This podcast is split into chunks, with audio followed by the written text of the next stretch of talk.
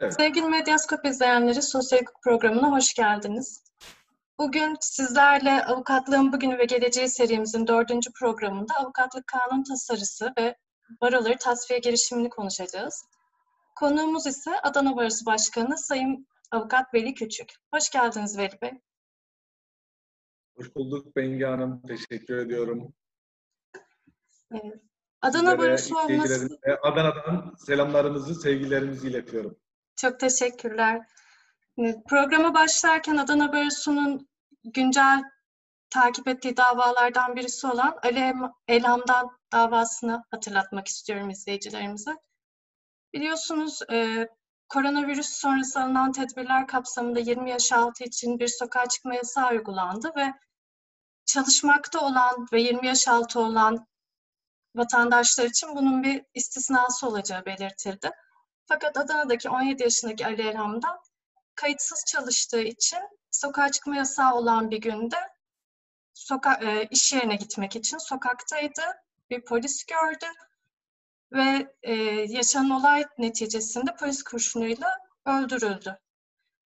Bu olay medyada da geniş yer buldu ve Adana Barosu'nun da bu konuyla ilgili takibi oldu. Öncelikle bu konuyla ilgili bize yorumlarınızı ve bilgilendirmelerinizi aktarır mısınız Veli Bey? Tabii ki ben öncelikle izleyicilerimize, sizlere selamlarımızı, sevgilerimizi iletiyorum Adana'dan. Ali Elhemdan konusu gerçekten yürek burkan ve görüntüler itibariyle de, içerik itibariyle de çok üzücü bir görüntü oldu. Hele hele şimdi Amerika'daki yaşanan polis şiddeti ve e, protestolar da dikkate alındığında çok daha vahim e, içerikteki unsurunu biz e, Adana'da yaşadık ne yazık ki. E, Suriye uyruklu bir gencimiz 18 yaşında, 19 yaşında, 19 yaşına giren bir gencimizin e, yaşamış olduğu çok e, dramatik bir görüntü E, ve e, bu e, olay, bu e, soruşturma Valilik Emniyet Müdürlüğü ve devamında e, adliye ayağı noktasında e, hızlı, doğru ve etkin bir şekilde yürütüldü. Onu ifade etmem gerekiyor. E, kişi e, bu e, gencin yaşamını kaybetmesine sebebiyet veren polis memuru öncesinde kovalamaca olduğunu, kaçtığını Hemdan'ın e, ve e, kovalamaca esnasında ayağının takılarak at, silahın ateş aldığı gibi e, ifadeler vermişti. Biz e, bu olayın hemen akabinde aileyle de görüştük. Olayın yaşandığı e, mahallede gittik. Oradaki e, mahallelilerle de görüştük. İnsan Hakları Komisyonumuzun başkanı. E, ve oradan edindiğimiz bilgiler e, olayın e, sanığın anlattığı gibi olmadığını çok net bir şekilde ortaya koymuştu. Sonrasında iddianame hazırlandı kısa süre içerisinde. Davası açıldı. E, oradaki belgelerden, bilgilerden de e, görüldüğü üzere e, görüntü kayıtlarında e, olduğu bir dosyadan, olaydan bahsediyoruz. Komşuların, çok yakın tanıkların da olduğu bir dosya. E, kovalamacanın olmadığı, çok uzun mesafe olmayan bir mesafeden e, sırtı dönük değil, kaçma durumu söz konusu olmadan karşılıklı e, bakışma esnasında hedef gözetilerek e, ateşlenen bir silahtan bahsediyoruz. Burada hiçbir neden, hiçbir gerekçe böyle bir e, cinayeti meşru kılamaz. Yorgunluktu, kaçıyordu, e, direniyordu, e, emirlere riayet etme, etmedi, kontrol e, noktasından uzaklaşıyordu gibi hiçbir neden e, böyle bir hukuksuzluğu e, meşru kılamaz. Devletin e, o, o gücünü kullanan kolluk güçlerinin, e, polislerin, jandarmanın, tüm kolluk birimlerinin e, uyması gereken kurallar polis vazife ve selahiyetleri kanununda yer almıştır. Ölçüsüz e, ve dengesiz e, şiddet kullanımının ötesinde hedef gözetilerek yapılan e, bir silah kullanımı söz konusudur. Kasten adam öldürmedir ve e, sonuçları da buna göre olmalıdır. Cezalandırılması, yargılaması bu esaslar dairesinde ilerlemektedir.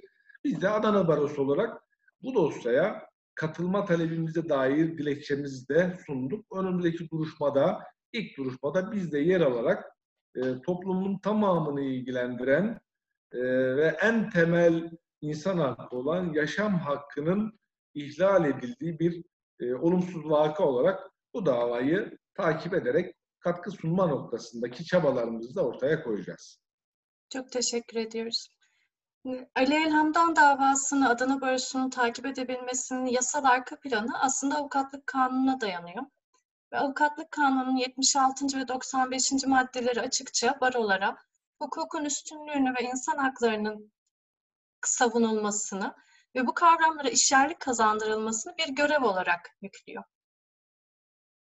Önümüze düşen avukatlık kanunu tasa, tasarıları, tartışmaları aslında net bir tasarı da görmedik. Daha çok medyadan sızan tartışmalar üzerinden konuştuk ama Evet, 76 ve 95'in de değiştirilmek istenen maddelerden olduğunu söylüyor.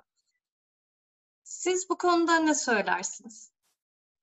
Bengi Hanım şunu ifade edeyim. E, barolar, e, avukatlar e, savunmayı temsil eden, e, yargının kurucu unsuru olan savunmayı temsil eden e, bağımsız, özgür çalışan e, meslek grubu ve kurumlar. E, uluslararası sözleşmeler, uluslararası hukuk avukatlara da barolara da özel sorumluluklar yüklemektedir. Diğer meslek odalarından, diğer meslek gruplarından farklı sorumluluklar yüklemektedir. E, ve bunun bu sorumluluğun e, tezahür ettiği, yaşama geçtiği maddeler de avukatlık kanunu 76 ve 95. Siz de e, ifade ettiniz. Hukuk devleti kavramını, hak ve özgürlükler kavramını, demokrasi kavramını e, korumak, gözetmek ve bu kavramların e, işlerlik kazanması noktasında e, görev ve sorumluluklar vermektedir. E, burada e, Ali Elhamdan dosyası da böyledir. Bu çerçevede değerlendirilmelidir.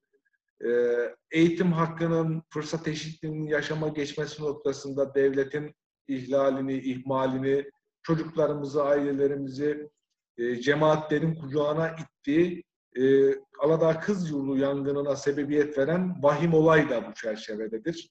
Çocuklarımızın istismara uğradığı, cinsel istismara uğradığı Ermenek Karaman Ensar Vakfı olayı da böyledir. Daha birçok konuyu bu çerçevede. Soma davası e, yüzlerce işçimizin göz göre göre yaşamını kaybettiği Soma davası da böyledir. Örnekleri çoğaltabilmek mümkün. E, ve e, barolar bu davalarda sosyal, toplumsal e, özellikler arz eden, içerik arz eden bu davalarda e, kamu adına, toplum adına yer almaktadırlar ve e, zaman zaman da davalara katılma talebimizin e, kabul edilmediği olumsuz örnekler, çoğunlukla kabul edildiği örnekler üzerinden de yola çıktığımızda e, bu görevin ne kadar önemli olduğunu, bu sorumluluğun ne kadar önemli olduğunu e, gördük. Yanı başımızda Tarsus'ta yaşanan Özgecan Aslan davasında da gördük. Kadına karşı şiddetin, kadın cinayetlerinin hunharca katledilmelerinin en çarpıcı davalarından birisi olarak orada da katılan da olmuştuk. Baroların bu sorumluluklarının, bu çabalarının üst düzeyde devam etmesi gerekiyor. Çünkü kişileri, bireyleri kendi başına bıraktığınızda aynı mücadele gücünü ortaya koymadıkları, kendilerini güçsüz hissettikleri, hissettikleri korunaksız hissettikleri süreçlerdir bu yaşanan süreçler. E, bunların yanında hukuk kurumlarının olmasının, barolar gibi e, adaletin temsilcisi, hak ve hukukun temsilcisi kurumların olmasından hiç kimse rahatsız olmamalıdır. Ancak siyasi iktidar ne yazık ki son dönemlerde e, yapılan yanlışlara, e, konuş ortaya konulan hukuksuzluklara karşı sesini üst düzeyde e, çıkartan, yanlışları ifade eden, e, farklı ses niteliğinde muhalif düşünce olarak algıladığı, oysa olması gerekeni evrensel hukuku e, savunarak ortaya koyan baroların bu çabalarını e, işlevsiz kılma e, noktasında son dönemdeki tartışmaların içerisinde bu unsuru da dahil etmeye çalıştığını görüyoruz. Bu e, çok yanlış bir uygulama olur. Cumhuriyetimiz e, Büyük Önderimiz Mustafa Kemal Atatürk'ün ifade ettiği gibi nasıl kimsesizlerin kimsesi ise barolarda hak ve adalet arayışın, arayışında, hak e, arayışında, adalete erişimde en önemli kurumlardır.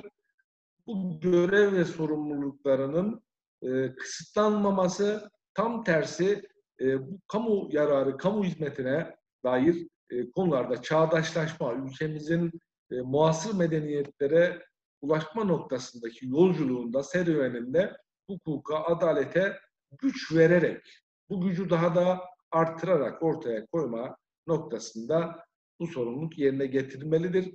Bu son tartışmalar içerisinde e, bu unsurun kesinlikle tartışılmaması, hiçbir şekilde gündeme dahi gelmemesini istiyoruz ve bu isteğimizi, talebimizi her noktada yüksek sesle de ifade ediyoruz. Peki. Bu avukatlık kanun tasarılarının medyada sıkça yer alan bir yönü de e, baroları anayasal bir meslek örgütü olmaktan adeta çıkaran, neredeyse dernekleştiren e, çoklu baro tasarısı. Çoklu baro tasarısını e, ortaya atanlar bunun e, özellikle büyük şehirlerdeki avukatlar bakımından sayıca belli kriterlere esas alarak uygulanacağını düşünüyorlar ve belki de Adana Barosu bakımından bu e, sayı kriteri tek baro kurulmasına yeterli olacak ama sizce bu e, işte belli illerde çoklu barolar olması ya da her ilde çoklu baro olması gibi bir tasarı uygulanabilir mi ya da uygulanırsa bunun sonuçları ne olur, sakıncaları var mıdır? Bengi Hanım tabii ki bizim e, asla tahsis etmediğimiz e, faydasının olmayacağı e, avukatları, savunmayı, baroları bütünlüğünü bozacak bir e, düşünceden bahsediyoruz burada. E, ve kamuoyu gündeminde konuşularak, tartışılarak e, her aşamasında da e, hatırlarsınız sizler de takip etmişsinizdir. Önce 2000'e e, sayısı 2000'i e, aşan baroda 500 kişi bir araya gelip sonra 2000 ile 4000 arasındaki baroda 750 kişi bir araya gelirse 5000'in üzerinde ise 1000 kişinin bir araya gelmesi ile baronun kurulacağına dair tartışmalar oldu. En son düzlemde son konuşulan 5000 ve üzerinde avukatın bir araya gelmesi gibi sayılardan bahsediliyor. Sayıların burada hiç önemi yok. 500, 1000, 1500, 5000 hiç önemi yok. Sonuçta böylesi bir yaklaşım genel anlamda ülkemizin üniter yönetim tarzına dair genel e, yönetim tarzına aykırı her şeyden evvel. Onun ötesinde de avukatların disiplin hukuku, disiplin meslek etiği, meslek kuralları boyutuyla e, davranışlarının e, ve mesleki e, takipleri noktasında e, çok yanlış bir uygulama olur. Onun ötesinde bir unsur daha var. E, sayısal olarak e, siyasi düşünce yapısına bağlı, etnik kökene bağlı, bölgesel unsurlara bağlı e, nedenlerle, gerekçelerle kişilerin bir araya gelerek çok dar kapsamlı düşünce gerekçelerle e, barolar kurması gibi e, asla hukuken, demokrasi bakışı anlamında da kabul görmeyen yapıların ortaya çıkmasına sebebiyet verir. Bu çok tehlikeli ve ayrıştırıcı bir yaklaşım. Devamında şunu da ifade edeyim. Ülkemizde son dönemde AKP iktidarı döneminde yargının siyasallaştığını görüyoruz. Ee, siyasi iktidarın yargıda en üst düzeyde kadrolaştığını görüyoruz. Ee, bu tablo, ortaya çıkarılmak istenen tablo, e, siyasi iktidara yakın, siyasi iktidarla aynı düşüncede olmayan barolar gibi ayrımların da e, oluşmasına sebebiyet verecek ve e, avukatların e, iş alabilme, kamudan dosya alabilme, kamu ile çalışabilme noktasında siyasi iktidara yakın barolara kaydolma gibi eğilimler ortaya koymasına e, hatta e, devamında e, hakimler, savcılar üzerinde de e, siyasi iktidara yakın barolara kayıtlı olan avukatların takip ettiği işler, dosyalar yönüyle de ayrımcılık ve e, özgür davranamama, bağımsız davranamama, etki altında kalma gibi sonuçlar da doğurabilecek çok tehlikeli bir ayrışmaya sebebiyet verir. Biz bunu kesinlikle doğru bulmuyoruz. Avrupa'da çağdaş ülkelerde, Amerika'da böyle bir uygulama zaten e, söz konusu değil. E, Türkiye Barolar Birliği'nin e, tek olması öngörülüyor. Biraz evvel bahsettiğimiz unsur yaşama geçerse birden fazla baro olması durumunda birden fazla hakimler, savcılar kurulu da olmalı o halde. Yani dileyen hakim, savcı, e, dilediği hakim, savcılar kuruluna üye olmalı. Birden fazla anayasa mahkemesi de olmalı o halde. Birden fazla yargıtay da olmalı. Birden fazla yargı olmalı ki dileyen yurttaş dilediği yargıya müracaat etsin gibi e, demokrasiyle bağdaşmayacak, e, makul olmayan, mantıklı olmayan söylemlere de sebebiyet verecek bir konudan bahsediyoruz. Çok iddialı söylüyorum. Bu tartışmaların gündeme getirilmesine sebebiyet veren unsur e, Cumhurbaşkanı da dahil olmak üzere siyasi iktidar temsilcilerinin baroların yapısıyla ilgili tartışmaları, açtıkları tartışma çok iddialı söylüyorum. Avukatlık kanunu, baroların yapısı ve seçim sistemi Türkiye'nin en demokratik seçim sistemlerinden birisidir. Yani dileyen avukatın dilediği avukata, dilediği listelerdeki kişilere e, oy verme imkanını sağlayan, özgürlüğünü sağlayan bir yöntemdir. Ortaya çıkan tablolar e, noktasında siyasi iktidar kendi eksenini alamadığı, e, kendisi gibi düşünmeyen, farklı unsurları, yanlışlarını ifade baroları ortadan kaldırmak, baroların sesini kısmak amacıyla bu türden suni gündemler ile e, kamuoyunun da o e, şu an salgın da, e, hastalığa, bunun ekonomik ve sosyal etkilerine odaklanarak bunların çözümüne dair çaba gösterilmesi gereken bir dönemde suni bir gündem yaratılmaktadır. Böyle bir e, yaklaşımın çok tehlikeli olduğunu barolar tarafından, avukatlar tarafından kabul edilmeyeceğini bir kez daha ifade etmek istiyorum. Evet. Az önce kısaca e, aslında değinmiş oldunuz ama bir de TBB'nin delege yapısıyla ilgili tartışmalar gündemde. Nispi temsil sistemine geçilmesi öngörülüyor ve bunu savunurken üye sayısı e, işte İstanbul, Ankara, İzmir gibi barolara göre düşük olan baroların TBB'de yeterince temsil edilmediği iddiası ortaya konuyor. Bu konuda görüşleriniz nelerdir? O da doğru bir değerlendirme değil. Sayısal veriler bunu ortaya koyuyor Mengi Hanım. Ee, başlangıç noktasını aslında biraz da şöyle e, değerlendirmek lazım. E, İstanbul Barosu ile diğer barolardan örnek vermeyeyim, kendimiz örnek. Adana Barosu'nun delege sayısının eşit olduğunu, olmasını istemek kadar e, demokrasiye aykırı bir yaklaşım olamaz. İstanbul Barosu'nun 140'tan fazla delegesi var. Adana Barosu'nun 12 delegesi var. Avukat sayısına göre orantıladığınızda doğru bir sayısal tablo. Şehirlerin ekonomisi, nüfusu gibi sayılarla değerlendirdiğinizde de genel bir orantı var. Şayet nispi temsil sistemini uygulayarak ya da delege sayısını değiştirerek bir e, yapı değişikliği öngörülüyorsa o halde şöyle başlanmalı dediğimizde e, nasıl değerlendirir merak ediyorum. E, İstanbul'un milletvekili sayısı da e, Bayburt'un sayısıyla milletvekili sayısıyla aynı olmalı diyelim mesela. Yani nüfus olgusu, e, ekonomik, sosyal, e, kültürel e, birikimler ve sayılar dikkate alınmaksızın mutlak eşitlik yaşamın hiçbir alanında söz konusu olmaz. Hele hele e, demokratik yapılanmalarda, barolar gibi yapılanmalarda asla söz konusu olmaz. Şu anki sistemde başlangıçta tüm barolara iki e, doğal delege, bir de başkanla beraber üç delege verilmektedir. Sonrasında her 300 avukat için bir delege daha verilmektedir. Yani e, sayılar itibariyle baktığınızda demokratik bir durum söz konusudur. Bu e, verilerin değişmesinde bir e, gereklilik, zorunluluk yoktur. E, delege sayısının fazla olduğundan bahsediliyor. Bunu gerekçelendirirken de bu da doğru bir e, gerekçe değil Bengi Hanım. Şu an Türkiye Barolar Birliği'nin 551 delegesi var. Ve iki yılda bir toplanıyor. Dört yılda bir genel kurulda seçim yapıyor iki yılda, e, her dört yılda bir de e, Mali Genel Kurul yapıyor. E, Türkiye Büyük Millet Meclisi'nde 600 milletvekili var. Her gün toplanıyor bu meclis. Yani sayısal fazlalığın e, olmadığı için olmadığına çok e, basit bir örnektir bu. E, gerekçe olarak kullanmaya çalışılan e, doğru olmayan bilgilerdir bunlar.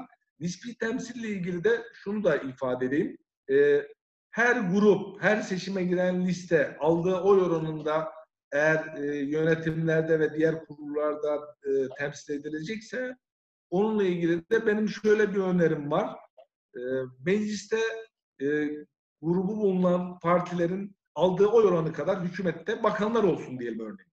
Ya da biraz daha e, onu farklılaştıralım. Seçimlere gir, giren millet e, partilerin aldıkları oy oranı kadar hükümette yer almasını isteyelim.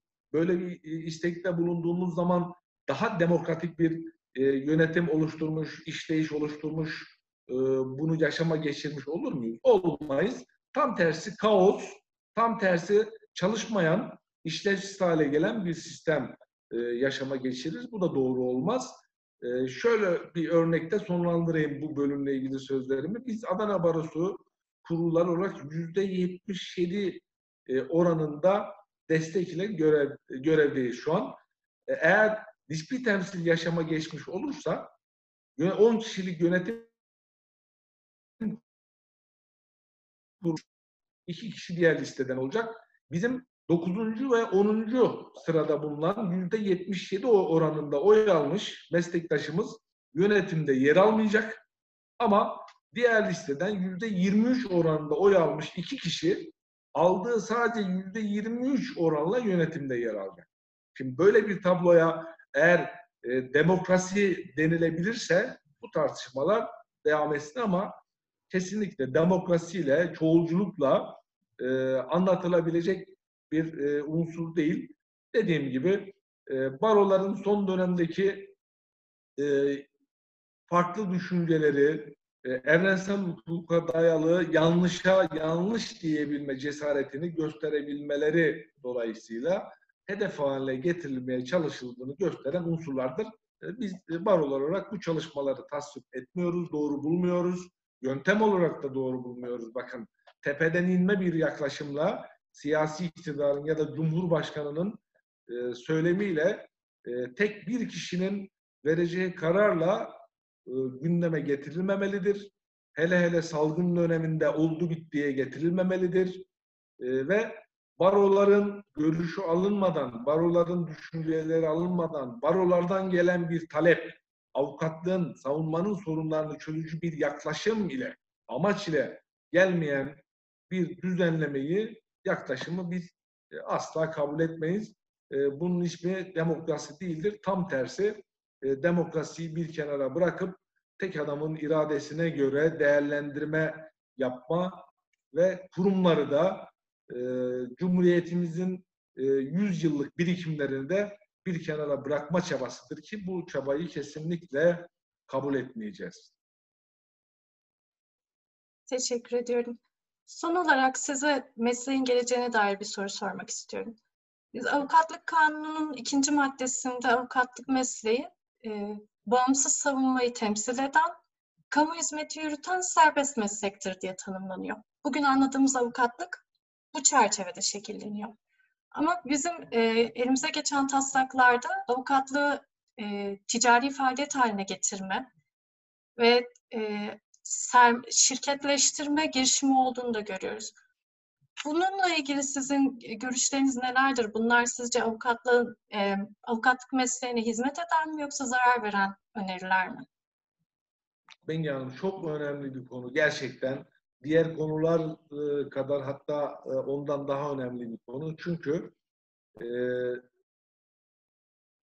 biraz evvel söyledim ya e, avukatlara, barolara sormadan, onların görüşü alınmadan e, tepeden inme bir e, düzenleme ve sistem oluşturma bakış açısıyla bakarsanız e, mesleğin sorunlarını, hassasiyetlerini, kamusal yönünü e, bir kenara bırakarak değerlendirme yaparsınız ki bu tartışma konusu da aynen öyle bir konu. E, şirketleşmenin önünü açması sadece şirketleşme de değil, şubeleşmenin de önünü açması yönüyle e, kamu hizmeti niteliğindeki özgürce, bağımsızca yapılması gereken bir e, görevi e, sermayeye teslim etme. Bu e, unsuru e, ekonomik bir bakış açısıyla değerlendirip ekonominin şartları içerisinde bir unsur haline getirme e, kesinlikle kabul edilemez. Şubeleşmeyi de birlikte değerlendirdiğinizde e, işçi avukatların bağlı çalışan ve hakları olmayan, özgürlükleri olmayan avukatların e, olabileceği, bu tehlikenin en üst düzeyde yaşama geçeceği bir e, e, işleyişi sistemi hale getirme anlamı taşımaktadır. E, İstanbul'da da Türkiye'nin birçok şehrinde de e, bağlı çalışan, birlikte çalışan avukatlar e, sorununu biz e, yaşıyoruz. Sizler de bilirsiniz. E, büyük bürolarda e, müvekkil portföyünün iş hacminin fazla olduğu bürolarda sadece e, mekanik bir çalışma yapısı içerisinde, sistem içerisinde e, kendi dosyalarını, kendi işlerini alma hakları olmaksızın çalışan meslektaşlarımızın olduğunu hepimiz biliyoruz. Bu unsurlar mesleğin bağımsızlığına, mesleğin yapısına, o ruhuna uygun çalışmalar değil. Fakat son dönemde hukuk fakülteleri sayısının artması, öğrenci kontenjanlarının artmasıyla beraber çok ciddi bir e, sayısal e, artış oldu.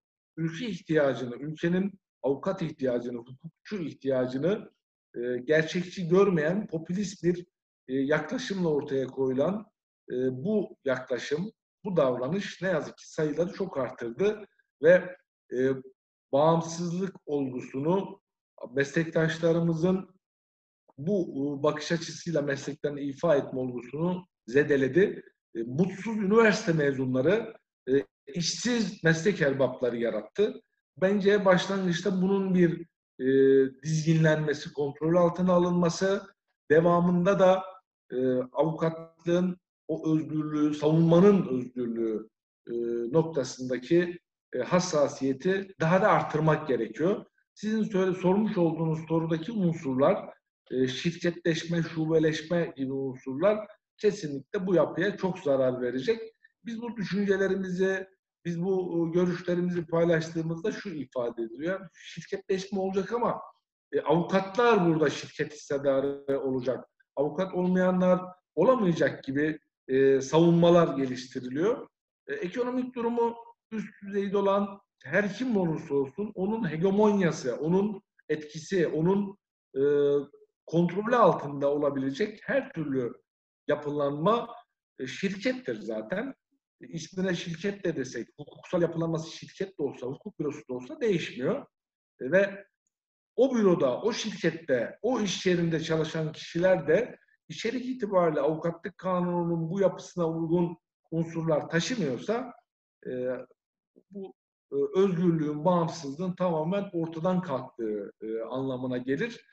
Bu şirketleşme ve şubeleşmenin sakıncası büyük şirketlerin, bankaların e, merkezden büyük bir e, şirketle, hukuk şirketiyle anlaşıp taşradaki işlerini de e, şubeleşme yoluyla orada çok az ücretler, çok düşük ücretler e, ile başka avukatlara işleri yaptırma e, suretiyle onların e, kullanılması, onların hak ettiği değeri, hak ettiği emeği almasına engelleme tehlikesini de içerisinde barındırıyor. E, bu e, yaklaşımı, bu öneriyi kesinlikle doğru bulmuyoruz. Bu itirazlar ve eleştirilerden sonra sanıyorum e, bu konuda biraz geri adım atıldı. Benim gördüğüm e, şu anki tablodaki durum budur. Çok teşekkürler Veli Bey. Bugün konuğumuz olduğunuz, bize zaman ayırdığınız için çok mutlu olduk. Programı kapatmadan önce eklemek istediğiniz bir şeyler varsa size son sözü veriyorum. Teşekkür ederim. Ee, her şeyden evvel e, çalışmalarınız dolayısıyla e, sizleri kutluyorum. Sosyal Haklar Derneği e, yönüyle çok ciddi, önemli çalışmalar yürütüyorsunuz.